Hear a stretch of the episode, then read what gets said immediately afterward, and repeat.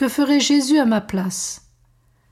Écoutons pour la cinquième fois Saint Pierre Julien Aymar, 1811-1868, fondateur de la Société du Très Saint Sacrement.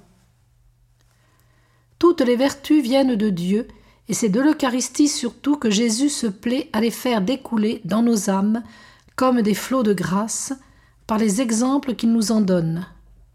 Mais ces exemples, il faut les voir, y être attentif, les étudier, s'en pénétrer. Où puiser un plus grand amour de l'humilité qu'au pied de l'hostie sainte Où trouver de plus beaux exemples de silence, de patience, de douceur Au très saint sacrement, notre Seigneur ne pratique plus extérieurement les grandes vertus de sa vie mortelle. Sa sagesse ne proclame plus ses sentences divines. Plus rien ne paraît de sa puissance, de sa gloire. Être pauvre, petit, simple, telle est la vie eucharistique. La pauvreté, la mansuétude, la patience, voilà ce qu'il nous montre. Et que c'est une délicate attention de sa part. Les grandes occasions de vertus héroïques sont rares dans la vie, et nous n'avons guère le courage d'y correspondre. Nous désespérerons-nous? Et sous prétexte de ne rien pouvoir faire pour Dieu, abandonnerons-nous la vie pieuse? Jésus a mis le remède contre cette tentation dans sa vie eucharistique. Là, il nous apprend que c'est dans les petites occasions que s'exerce surtout la sainteté.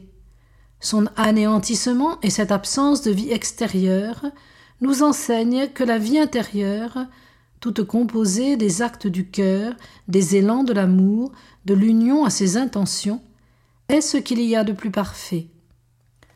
Ô oh, Dieu aime avec prédilection les humbles, les petits qui vivent à ses pieds, sous l'influence céleste de son cœur. Du reste, la vie de prière n'exclut pas le zèle du salut des âmes. L'âme intérieure sait travailler tout en étant recueillie. Elle n'en agit pas moins à l'extérieur, comme Jésus, qui, sans se montrer aux yeux, se fait sentir. Le pécheur qui le prie sent la douceur de son cœur. Il s'établit de Jésus à l'âme un courant que personne ne voit, un dialogue que personne n'entend. Personne ne distingue ce travail de Jésus au fond de l'âme, mais qu'il est réel. Oh, rendons notre amour, notre zèle, semblable à celui de Jésus, tout caché, tout intérieur. Ne regardez jamais comme perdus pour le bien les moments que vous passez au pied de l'autel. C'est quand le grain est enseveli dans le sillon que sa fécondité se déclare. L'entretien eucharistique, voilà la semence des vertus. Que vos vertus deviennent aimables et attrayantes pour le prochain. Pour cela, revêtez-vous de la douceur de Jésus-Christ. Rien n'est aimable comme la simplicité, l'absence de prétention, la vertu qui se cache, qui va sans bruit et bénie de tous.